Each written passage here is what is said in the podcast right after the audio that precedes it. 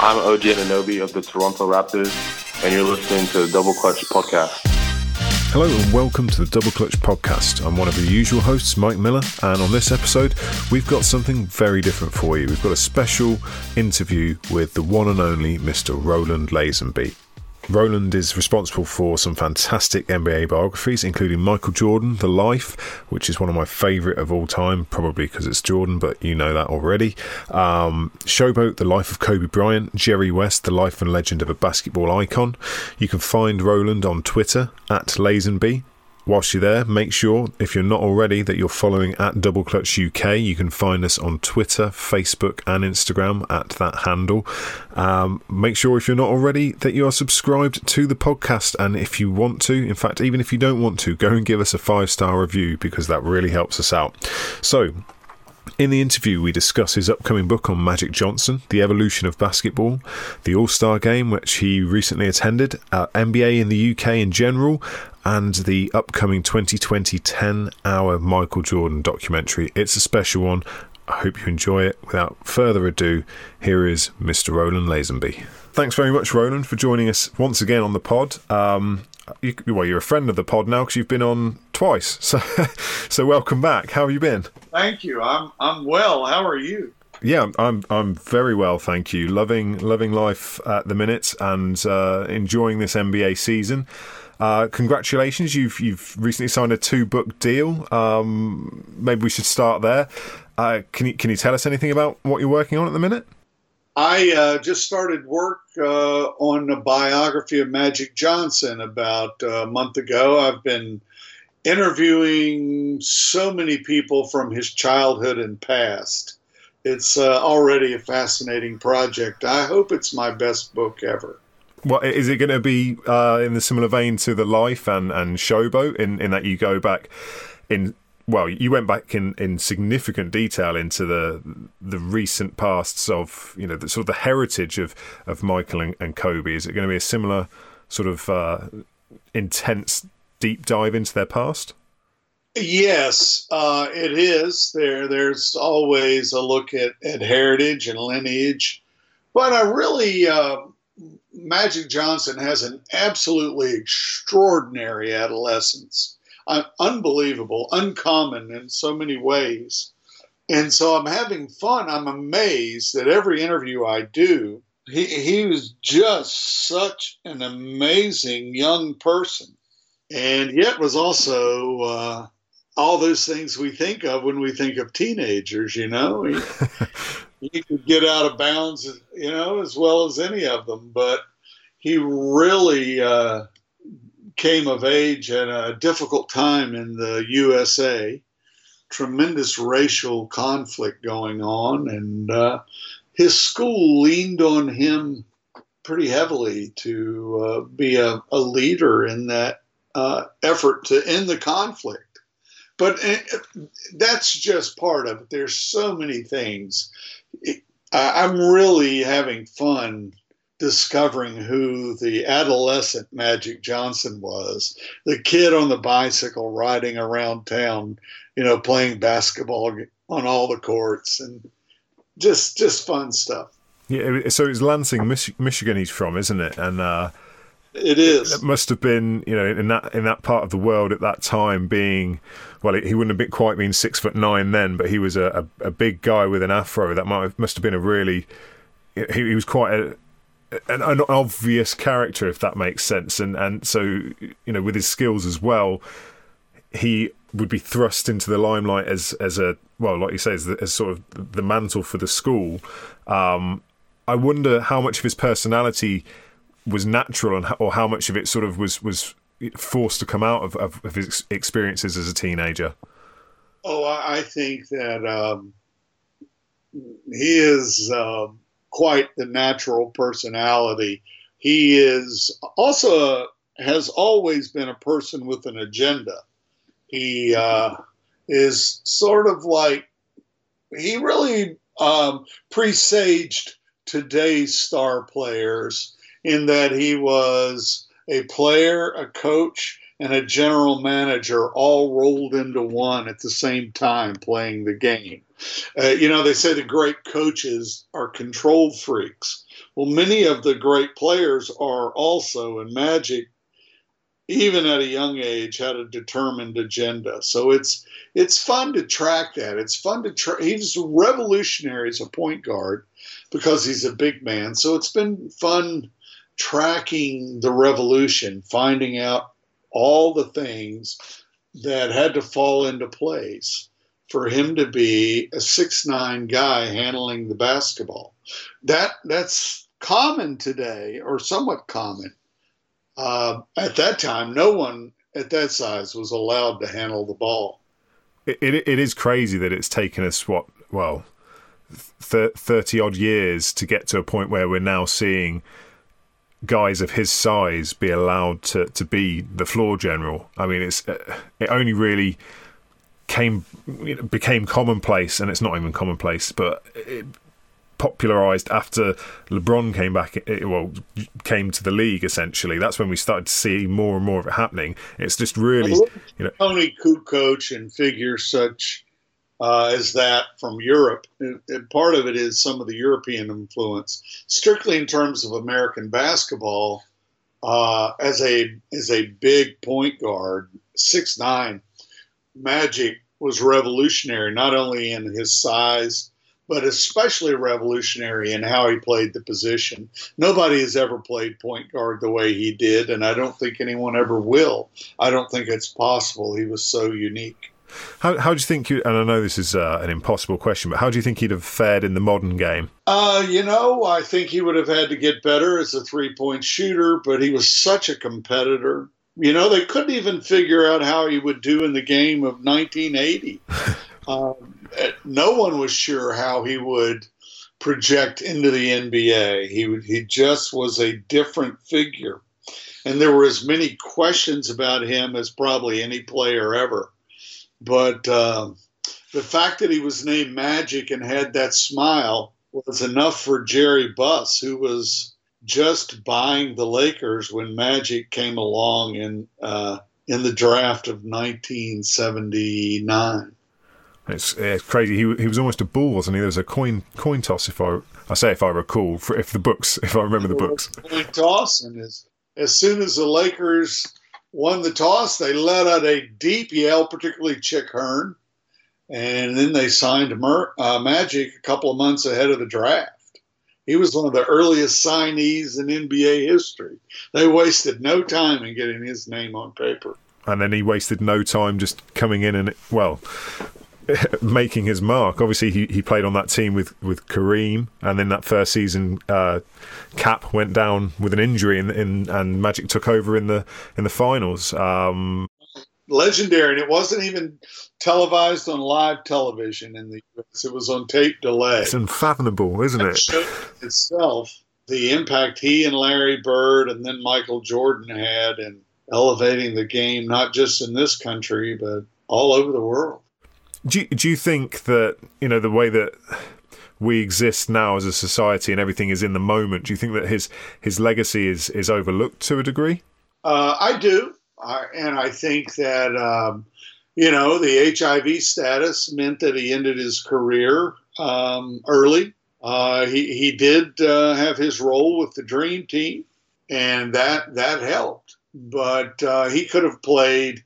He was the kind of player that could have played for a while and so uh, I, I, tend to think of him as a um, sort of pre-digital. Um, you know, he he uh, he did not make the media age that Michael Jordan stepped into.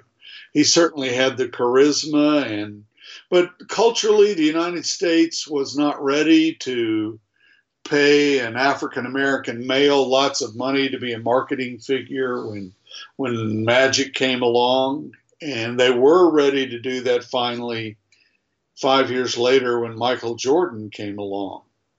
But uh, you know, it, it, separates the two men a bit um, by about a billion dollars.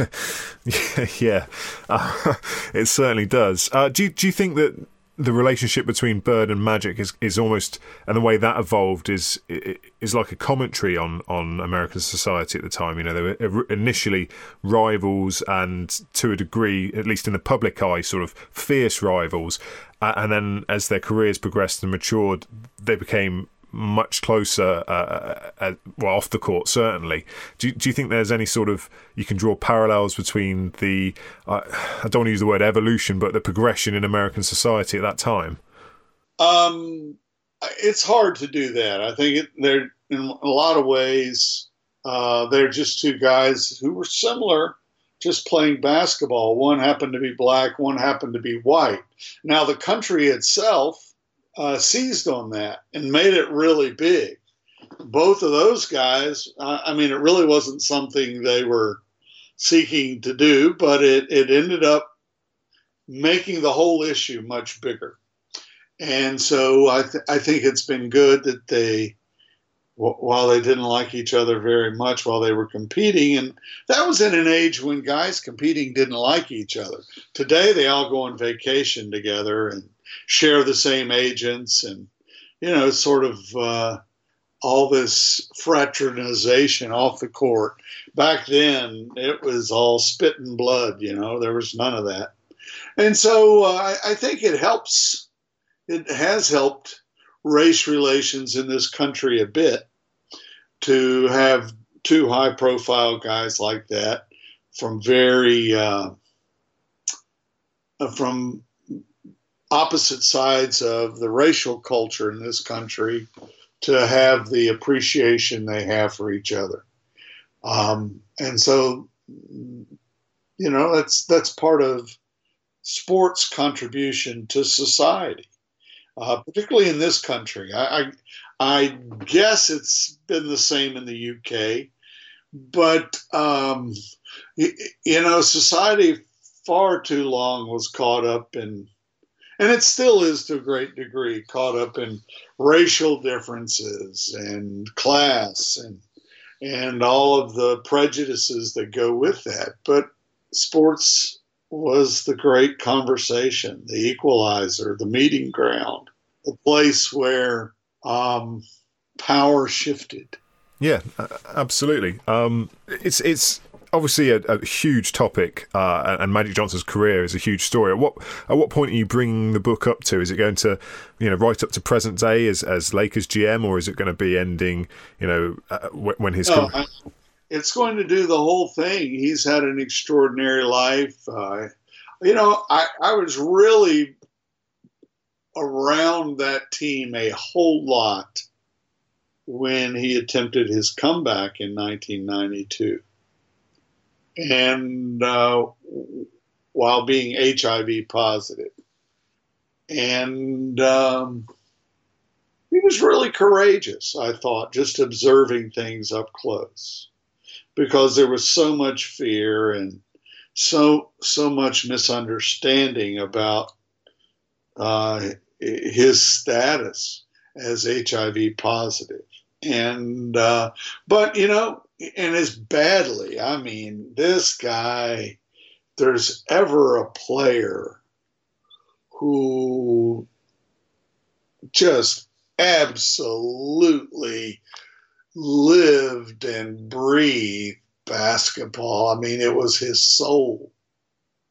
And he could have persisted in playing when he tried to come back but there was so much negative negativity, and he he really wanted, really, really wanted to play, but he did not want to harm the game, and he saw that all of the controversy would quickly consume the game, and as much as he wanted to play, he didn't. He quit. It was a tough thing. Yeah, it must have been like like you say. It's it, it was his it was his lifelong passion. He sort of lived and breathed it, and then to have it taken away from you when before you're ready to to walk away from it must be an incredibly difficult uh, thing to go to, to go through, especially under those specific circumstances. Um, I find I find the whole thing fascinating, especially sort of you know some of the comments that came from his his fellow players and, and dream teamers at the time uh, that that spring to mind, and it's just it's the perception, and then Uh, it's almost like because of the position he was in, I, I almost feel like he was able to, but no means overnight, but over time, he was able to raise awareness and, and improve understanding of, of the disease to a degree. And that's, that's maybe that's putting not too much credit at his his you know feet. No, but I, I think he helped do that. I it was such a shock in 1991 when that was announced, uh, and he was such a large figure. He had consumed the game and and been the figure who who ruled it basically.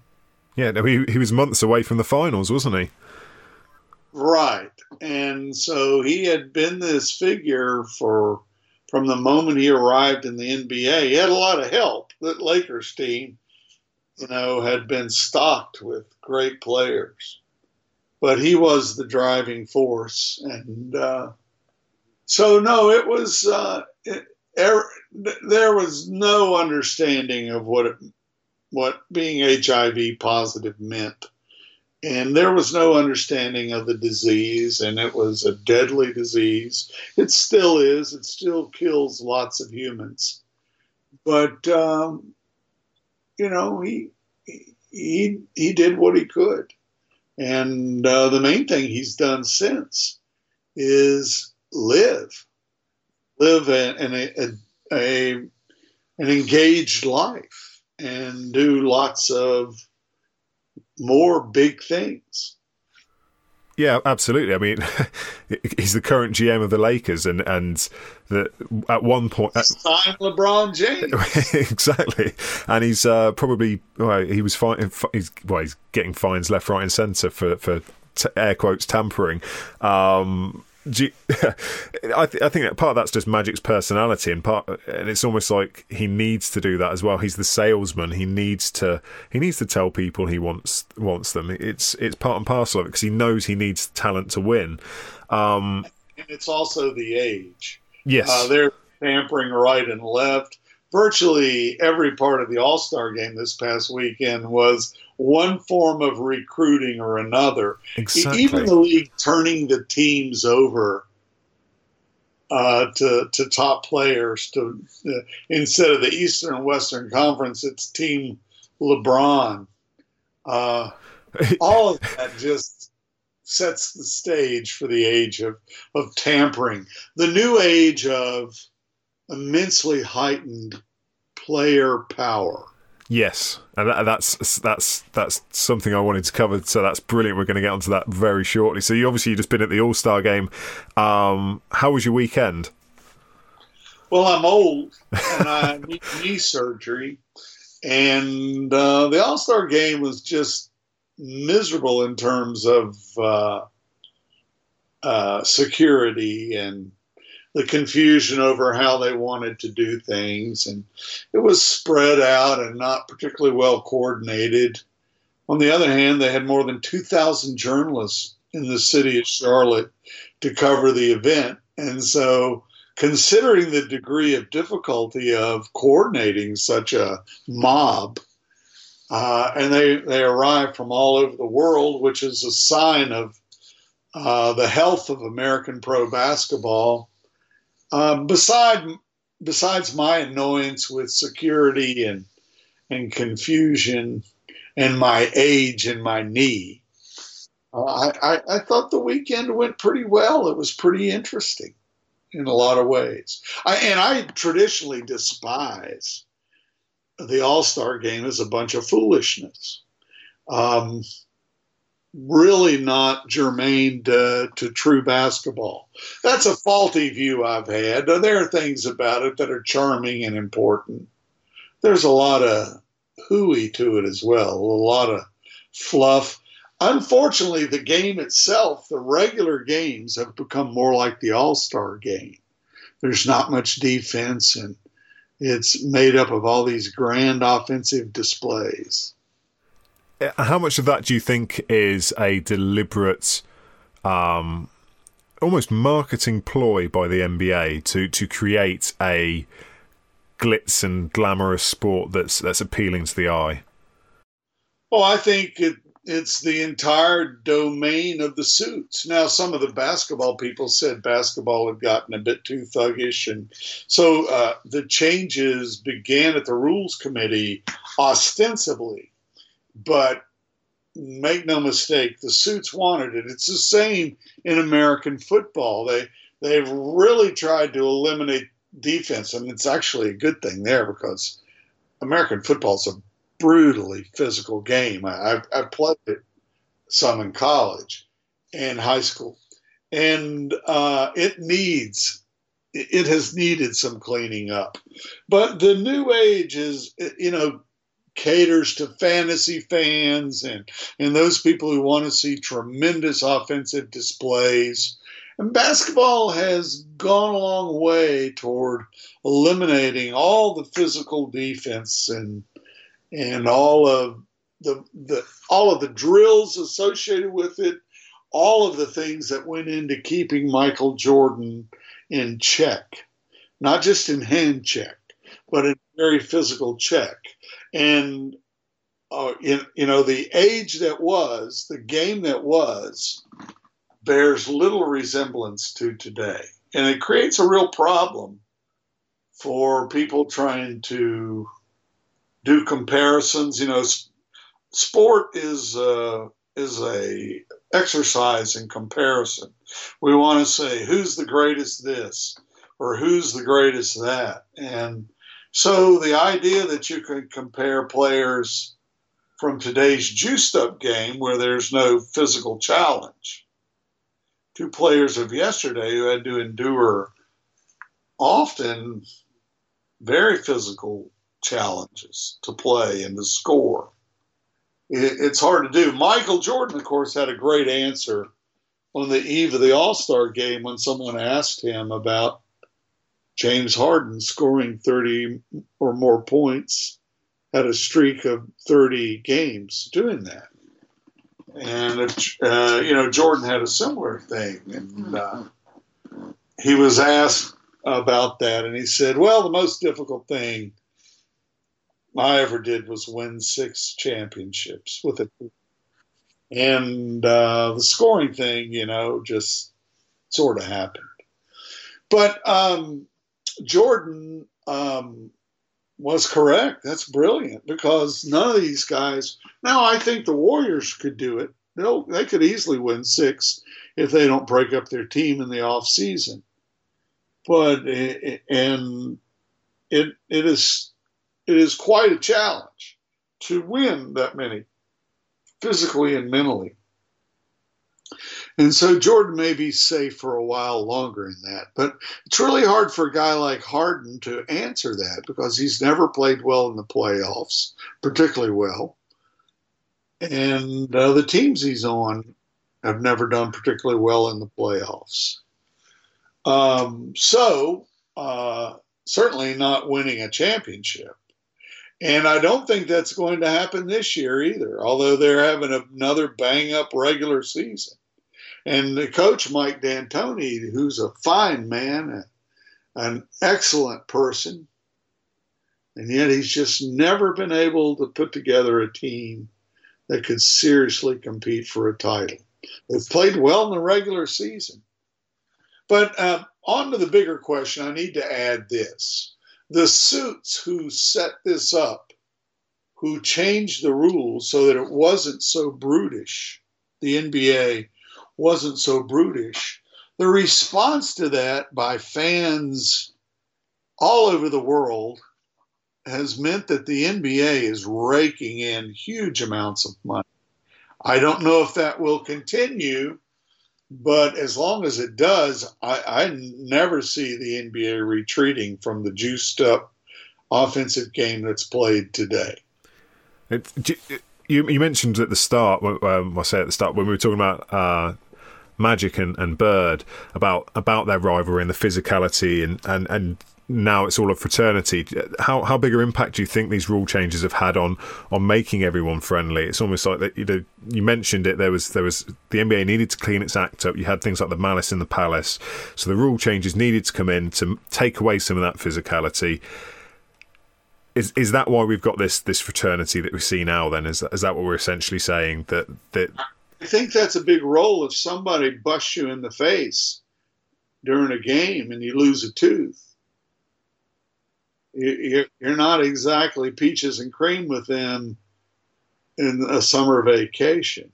Uh, a, a, a, game that really doesn't have much physicality and, and much in the way of physical defense just doesn't create that that kind of hyper intense atmosphere uh, that playoff basketball used to create. Uh, you know, and it, it, it's been a process over the decades. I don't want to just hang it on recent developments. You know, they used to call in America, they used to call basketball the cage game because it was played in all the mining towns and rough neighborhoods of the Northeast.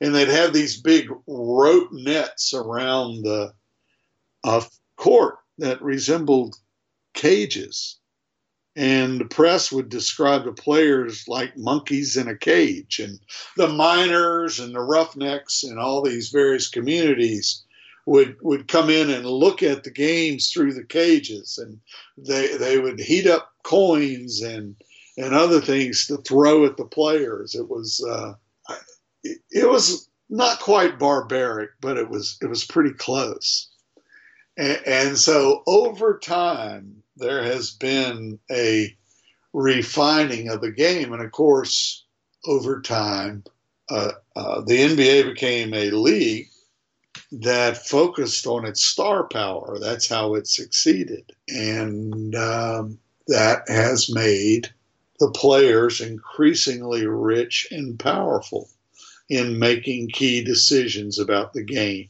There are a lot of good things about that and some things that aren't so good but uh, it's sort of the evolution that we have, and I, I think it's I, I think it's um, fascinating and important that players can make so much money. They're paid as entertainers. So having having watched basketball for for a number of what decades now, how how do, do you get frustrated watching the modern game because you you you you're very much on the the defense is gone. This is you know it's a show. It's entertainment now. Well, you know, for for someone who's never won a, a championship, D'Antoni's philosophy has had immense impact on the modern game. And when the Warriors, we had a watershed in 2015 when the Warriors won the title. And they did it with an extraordinary lineup, with extraordinary shooting. They could spread the floor they really played brilliantly. And it's funny how everyone immediately took that as a sign that D'Antoni's philosophy worked. And so we have some teams that are really doing some fine shooting, but you see an awful lot of games and an awful lot of bad shots. And some nights it's it's just not watchable. It is not uh, appealing. Uh, I say that as uh, a connoisseur of the old game. Apparently, uh, younger generations lap it up. Uh, I, there is a degree of difficulty. I, I think Stephen Curry would and uh, and Klay Thompson and those guys on the Warriors would be stars in in just about any era. Uh, and, and, so that's good. And all these other players, when you can come out, really what it is is a shooting exhibition. Um, I don't care if you have somebody guarding you or not. It's pretty amazing a lot of the shots they hit. It, it, even if they're just out of warm up shooting to shoot that into the you know the depth and yeah. craziness of the shots. There's there's a, an appeal in that, obviously, but that appeal comes at the price of so many players who can't shoot jacking up and being required to really, because of how the game's played, to jack up bad shots, ugly play, inconsequential, mindless play that really doesn't feature a lot of the great teamwork and discipline of the past. Now, the Warriors on the other hand, epitomize the new age and the uh, the old age of basketball. They, they they pull it off all in one, and they're fascinating. But and there are other teams in pro basketball I really enjoy watching. One of them is the new the Brooklyn Nets. They play really hard, and they, they you know they are um, not a lot of big name players on that team, but they just play so hard, and they're turning what has been a traditionally bad franchise into one that's worth watching every night just by virtue of how hard they go at it. I, I, think they're in a transitional phase at the minute, and it's it's really nice to have some optimism there. Because in in recent seasons, I've actually boycotted watching Nets games because I just haven't been able to stomach oh, it. It's been terrible, yeah. unwatchable. But now they're very watchable. They are exciting, and it's fun. They have uh, this sort of uh, this true hoops bug. They they really honor the game and just the way they play and their chemistry and all of those good things and how hard they defend and you know put them on every night if I were the NBA. do you, do you think a big part of that though is that they're not supposed to be where they are now? You mentioned they they, they don't have any you know star players. Obviously, they got D'Angelo Russell, Caris LeVert, who who are guys who are who are not you know, D'Angelo's an all star. Those guys are good, but they are not. Now, D'Angelo Russell uh, is is starting to to get some recognition, but they are not what you would consider stars. I don't think they they are star quality, but I don't think they have a big following yet. So, do you do you think then some of the appeal of the Nets is that they are inevitably underdogs who are playing the right way? Yes, but I think they're actually becoming a very good team.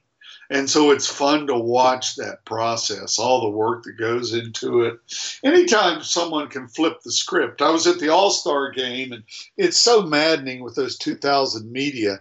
Uh, you know, it used to be such a relaxed affair where you could go with your tape recorder and sit down at a table. I mean, there'd be a number of reporters there, but you could talk to virtually everybody, and you could just wander around, and all the figures were there. And you, could, I would go and do dozens and dozens of interviews, and now it is just mayhem, and it is all organized, but it is there's no there's none of that give and take you get in a relaxed interview or in a, a personal exchange. But I did, Joe Harris was being, uh, you know, he had uh, the cute, he had his podium and the microphone and a small group of reporters there. Most of the other places around, the people were getting mobbed. But Joe Harris uh, also played at the University of Virginia, in a state where I'm, where I live and so I was able to chat with him and and ask talk to him a bit about how he flipped the script on his own career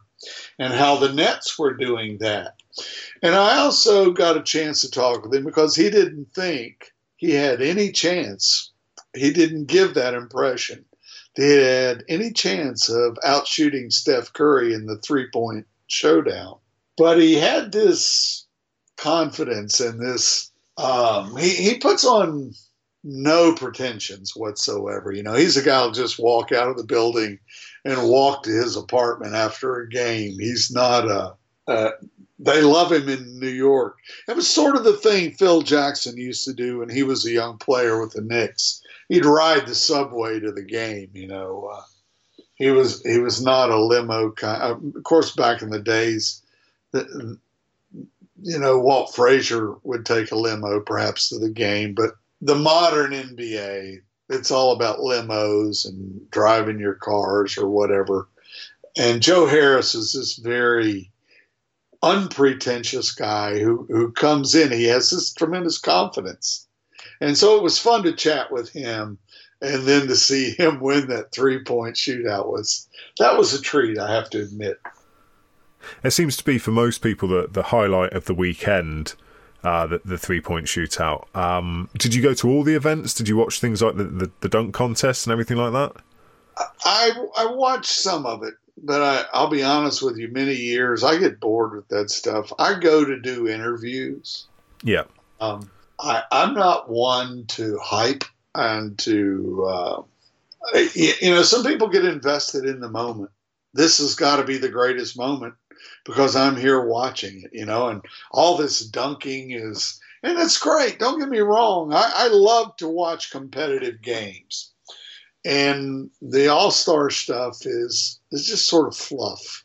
I, I was interviewing the great Norm Van Lier. He was one of these two fisted guards for the old Chicago Bulls with Jerry Sloan, another two fisted guard back in the 70s. And he got, and, and they were notorious for taking charges and just playing very physical defense. And I was interviewing Norm, and he recalled when he got, he was uh, in a position to go to the All Star game. He was having a great year. And he, he looked at me and said, What was I going to do? Go to the All Star game and take charges? and so there's no real um, format. Oh, there's no format for real basketball in any of this stuff. And it's, it's all contrived stuff. would you like to see any changes? Do you, do you think there's a, a way of fixing the All Star game? I don't know. I, you know, I've never considered it worth that much thought.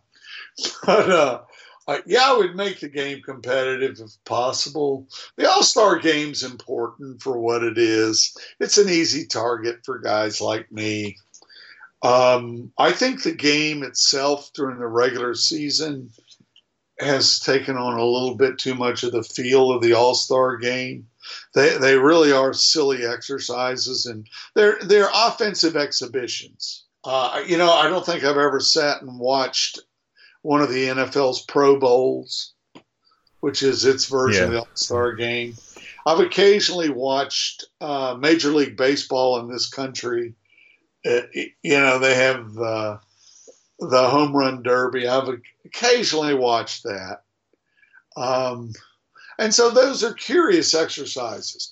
I get more fun out of watching players warm up before the game.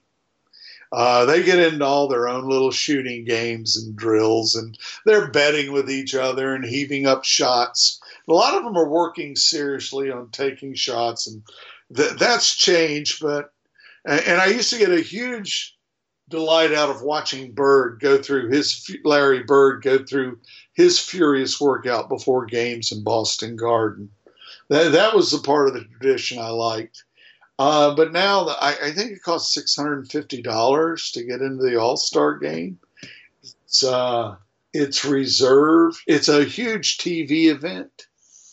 Um, it almost feels like a, a marketing event to remind the, the hardcore NFL addicts that there's another sport now. Theirs has ended for the, the year, and then also to try and capture the attention of, of new fans by you know showing them these spectacles of uh, you know elite elite athletes doing things that you didn't think were possible to do uh, and it's sort of, it's like a, a, a gateway to the real game as people get more and more into it. And you find that I, I find certainly that a lot of seasoned fans, you know, all, all stars, it's just another, it's just a, a week off in the season, really. It is. It's great for journalists. It used to be. It was what I called a gathering of the tribes and it still is to some degree, where you had all the people in one place. You could walk around with a recorder and talk to everybody and gain an immense education about things. And it's still that. I, I still think it's a great opportunity for interviewing and learning. And there's part of it I like. It, it, it's just uh, probably that I'm old and it's passed me by. but uh, I, I will say that um, you, you, you said something interesting about the relationship of the NFL and the NBA in this country. And the NFL has, for a long time, uh, before that, this country adored Major League Baseball. It was the culture. And over time, that, that love that major emphasis went to the NFL. It's where all the betting is. It's it's a violent physical game, and it it makes for often for spectacular television. and basketball, you know, was a bunch of grown men running around in their underwear. and so, and, you know, and a lot of them, especially in the early days, were just a, a bunch of stiffs. Yeah. And they were, um, and they were played in, like I said, in gym, cold gyms in the Northeast and with lopsided basketballs. And the skill level was uh, a work in progress. And, and of course, today it's, it's, it's staged so well. It, even, even the ugliest regular season game has unbelievable staging and theatrics and booming sound and uh, cheerleaders and all kinds of goofballs doing all kinds. And it's a carnival, but the NFL's future is more limited today. You know, it's a it's purely a domestic product. I know they stage a game over there in London. Yeah, I think uh, they had I think they had three or four this year. Yeah, they're trying hard.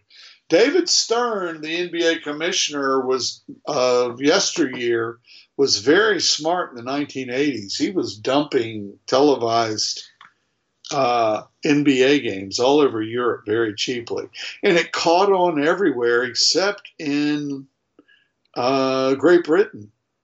Uh, you know, I, I I don't think it's it rules other places, but it has a strong, strong following in Poland and Italy and France and and there is some following in Great Britain, but Great Britain has its own traditions and while there's other countries uh, and in Asia the NBA has had big success. Um, and that's just that's just not the British way. Uh, I, that was really impressed upon me when I when I went over. Uh, I was stunned that my my Kobe biography was nominated for the Cross uh, British Sports Book Awards because sport in the UK is very little about basketball, but the NBA globally is in a good place. And it, that means lots of global revenue, lots of TV money. The NFL, on the other hand, I, I don't know where it's going. Have you been to any of those games in London? I, I went to the first one, which I want to say was about 2007, and it was. Obviously, it made a huge impression on me. I, I, I, used to follow the NFL, to be fair, but I, I decided that uh, I, I couldn't watch two sports. The, the amount of basketball I consume, it just wasn't physically possible. Um, it's true, especially if you're going to be now. These guys that cover all of them, I'm stunned. Yeah, it amazes me how they how they can do that and retain it all. Uh, but it's interesting what you're saying about uh, Brit- Britain's relationship with the NBA because we've been very fortunate enough to have the London game here uh, for it, I want to say ten years now. But it feels like the recent game um, in January uh, was the last hurrah. Uh, there were lots of well, there were hints from from Adam Silver that this that going forwards it could be in in in France, uh, in, in Paris particularly and that maybe it was time that Europe, the wider European sort of area, deserved a game. And it totally makes sense to me because I feel like as a country we've we've squandered our opportunities to to embrace the game. And I say that, and at the same time, for in terms of uh, consumption of the NBA, That's not a fault of yours. No, no, yeah, through no fault of mine. Um, but um, the the consumption of the NBA as a country, the the UK has the highest league pass subscription rate in Europe, and is the second uh, might, and the second highest uh, merchandise sales. So that there is a an appetite for it, but it just seems to be a subculture is still sort of it's it's still just bubbling away underneath the surface, and I I I can't get my head around why. Whereas the NFL, because they've been coming over every year, seems to have exploded. And one of my theories is that well, it's it's a hell of a lot easier to to follow uh, a sport which plays one game a week uh, uh on a weekend normally versus fo- try and follow a team that plays three, four times a week unsociable hours, it, it just makes the NBA a, a lot more difficult to follow. But there's obviously an appetite for it. It's just it just amazes me that it's not thought of more highly. Well, you know, I think um, the UK is still very much an empire, even though it the uh, the official designations as such are not there. And I, I, I think the relationship with the United States is that it's a former colony. And, uh, you know, it's just, it's sort of deeply ingrained in some of that. I think as an empire, the UK sort of has its own agenda. I know it's, it's, it's been set back by Brexit, no question. Uh, but every democracy in the known world, it seems to me, is is going through challenging times right now. I, I don't think that really has the impact on basketball. I, from what I saw in my time there, the, the UK is very well engaged with a variety of sports. And they are the kinds of sports that are played throughout its empire. And that goes hand in hand with the BBC and its coverage, and you, really get a a sense that the UK is about a, a bigger agenda. I mean, I, you know, I am called to go on the BBC from time to time to discuss American basketball, but it's not a, um, it's just not a priority. It it's, it's, a very high level, isn't it? That it's it's just it's sort of no detail at all uh, that it's discussed. Uh, the other the other week, I was on uh, one of the, the, the BBC Radio Five channel, uh, and it, it, was a very very light conversation about um, the trade deadline, essentially. And I'm I'm not even sure entirely that it was exactly what they were looking for, if that makes sense. It was it's it's they sort of tr- tried to draw comparisons with the the football tra- the football soccer transfer window, um, things like that, and you know, they couldn't they couldn't wrap their head around just the idea that c- contracts are exchanged versus players are being purchased and re-signed, and think uh, it's it's it's fundamentally alien to the vast majority of people. It is, and the language of basketball, the all of this information you can get on a BBC broadcast, and in about five seconds, you're off in the weeds for the listeners. They, they I mean, it's it's simply not a world that many of them participate in. You know, I think that American shoe man, or global shoe manufacturers, uh, basketball shoe manufacturers, would love and have lusted for years to get their claws deep into India. India is still part of the empire. It's so connected to the UK culturally, in sports culturally. I just don't think they they may have some uh, success here or there with it, selling basketball shoes in India. It is a huge market, but I don't think this is a bad thing. I don't think the whole world should be, and I love the global interest in basketball and American basketball. It's it's really not an American game anymore. It's played in so many places, and that really started as soon as it was invented because it was invented at the School for Christian Workers and these were missionaries who took the game all over the globe in a matter of months. It was being played in China and Japan and all these places at the turn of the last century. But I think it's good that globally we have different value systems and that we value different things. I, I, I think one of the disappointing things about America is the sameness that has overcome it.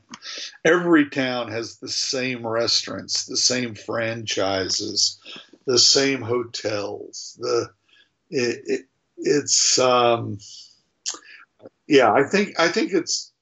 I don't think there's anything wrong with the UK uh, sort of having a lukewarm response to the NBA. I think those the heritage and traditions celebrated in the uh, UK are just fine. Okay, uh, so let, let's move on away from um, from the from the, the, poor state of the UK's appreciation of the NBA. Um, so it was obviously uh, Michael Jordan was hosting the All Star game, although he wasn't there for you know over his birthday weekend. He kept um, a very low profile. He did. Um, which was disappointing for me. I'd have liked to have seen more, but maybe that's because I'm a, a, massive Jordan fan. Um, we're about a year away from. Profile. He likes being in Charlotte. He likes slipping off and playing golf and having his life. He does not uh, enjoy trying to carry all of that human interest. Yeah, no, I appreciate that. He, he, I mean, he spent so many years in the spotlight that he's he's enjoying some time out of it. Um, we're, we're about a year away from the release of the the ten hour documentary, The Last Dance. Uh, I know that you were around the team at the time because you were writing uh, Blood on the Horns. Right, right. right. Um, c- can you take us back there? What sort of things can we expect, or do you think we should expect from this series? Cause for, well, from my... Andy Thompson was uh, the photographer and filmmaker for NBA Entertainment, and he had access to everything with Jordan behind the scenes. Andy Thompson is Klay Thompson's uncle. Yes, yeah, it's, it's crazy how that's linked, isn't it? It is, and Andy's a great guy. I saw him at All Star Weekend. He had had this fabulous film he shot 20 years ago and for years and years, he had it trying to get some movement on getting it made into some sort of public event because all of it's fascinating footage. And um, Michael had no interest. And uh, he was probably also very cagey and very smart because the game has changed so much. If he had released it earlier, it might not have had the impact that it will today or will next year to see all of this story. And it was a very contentious season. It was a team fighting, sometimes viciously, with itself, mostly between the team and management. But it created some crazy conflict. It was uh, very frustrating for the fans to have this great team that was in which it was preordained that the team would break up at the end of the season. There really hasn't been much like it in American sport, and probably not in global sport. And so um, I think it will be very compelling television. And I, I'm eager to see it just because I've witnessed the personal story and I was there while they were shooting it. I, I can't I can't wait for it. I'm I'm desperate to to sort of to, to get my hands on a copy and, and um, just consume it. I'm trying to I'm trying to work out because obviously the the level of coverage back then was nowhere near the the level now. You know, the constant media cycle 24/7 but I I I know from having just even on this side of the pond that that that that era Bulls team were covered like the Beatles were covered everywhere they went and so it's it, I, I'm half of me is like what hasn't already come out that we that you know what is there that we don't know about? And then the other half of me is just is just excited to see something that potentially could have been you know could be new. It's uh I, I think it's going to be uh revelation by a thousand points of light. I think there are going to be all the little inside views and details. I don't think you're going to see some sweeping uh, news breaking moment.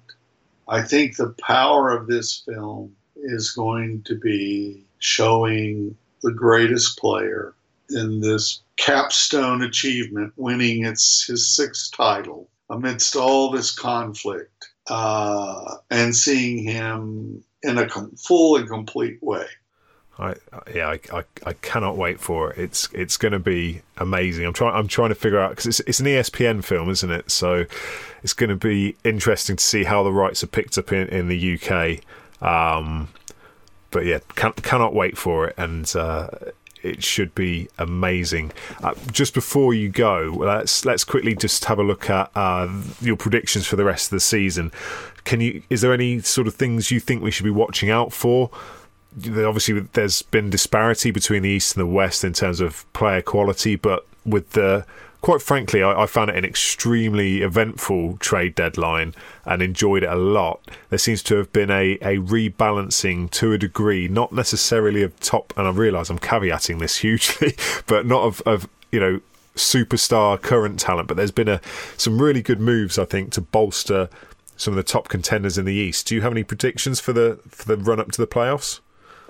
Um, the East is a little difficult to figure because so many changes have been made, and you always have to watch changes to see how they play out. But I, I don't see anything slowing up Milwaukee until the playoffs. Uh, I think Philadelphia is going to get better. I think Boston's still a very big question mark.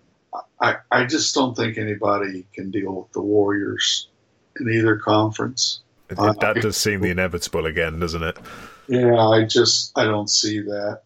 Uh, I, I, you know I I, I just think uh, they they now have more power, more options, the Warriors than ever, and I, I you know it's the only thing will be all the off court stuff, the business of who's going where, who's giving up, who's leaving what. But, uh, you know, those teams, uh, Steve Kerr was on that Bulls team in 98, and he certainly understands how important it is to have his team playing in the moment, and his Warriors will do that. I, I don't think they'll lose. I could be wrong, but I don't think they will. I, I can't see them losing. I don't think anybody from the East is going to give them uh, a real serious challenge. They're, ju- they're just too too much, aren't they? Um, do do you foresee this summer being the, the end of this iteration of the Warriors? Do you do you think they're going to be able to keep hold of? Uh, well, they've got they've got over the next two years. Obviously, this summer they've got KD uh, and Klay, and next year they've got Draymond. So it's it's how long before this this the, these Warriors, who are have, have been, in my opinion, certainly, and it's not an, an unusual opinion, have been one of the greatest teams we've ever had the the pleasure of witnessing. How long before that that window is closed? Well, you know, it depends on a lot of trends we're seeing in the NBA. Player, the the power of players to move and and to create their own uh, unions and to basically play pickup basketball to pick up it's not just the all-star game but the league itself. Uh, the power players uh, are, are looking to unite. That's that's the, essence of pickup basketball. That's the heart of how the game is played all over the world. Uh, if you go to the courts, you want to get your best team so that you can keep winning and keep playing. And so there are other things. Uh, it's not hard for players to get their heads turned. They think they need to do other things. I, I think the big key will probably be Durant. Uh, and it's so hard to read what's going on there. Uh, if Durant stays, I think the Warriors uh, find a way to keep it fresh, and that will be their challenge. And we will see other teams trying to morph into the kind of assemblies that you know can rise to that warrior level.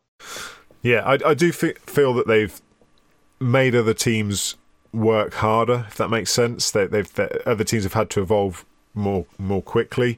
Um, but it just there's just no there's no way they can recoup this this lost ground until until age or, or circumstance ends this Warriors. I can't I can't see anyone getting near them. Um, you, it guarantees for Durant and Steph Curry that if they somehow manage to stay together and win championships for the next three or four years, Uh, they will take turns being MVPs. They will have all time legacies. Uh, they, they will be esteemed at a level that many of the other very fine players today will never reach. They'll all be also Rans. They'll have to get on TV and try to misbehave like Charles Barkley. uh, do you, do you think this sort of player power era and this whole sort of uh, teaming up and, and leaving small markets, do you think that's going to cause any concerns with the the next CBA talks in two years' time? Oh yes, I think. Um, who knows where all this heads? I think what Rich Paul did, LeBron's agent, and uh, Anthony Davis's agent, what he did was, uh, in some ways, very ham-fisted. Uh, it was a power move to to make that play, and it you know got people fired. It got ugly. It it really has sort of wrecked the mindset of several teams. And so this has its destructive elements too. Who gets chosen and who doesn't? And so it has a lot of potential for people to be angry for a long time. Yeah. And so uh, it gets away from that old atmosphere. Uh, we go back to Jordan again in the conversation. When he was in the league, there's an old Western saying in the United States you dance with who brung ye. okay. Whoever brought you to the dance, you yeah. dance with them.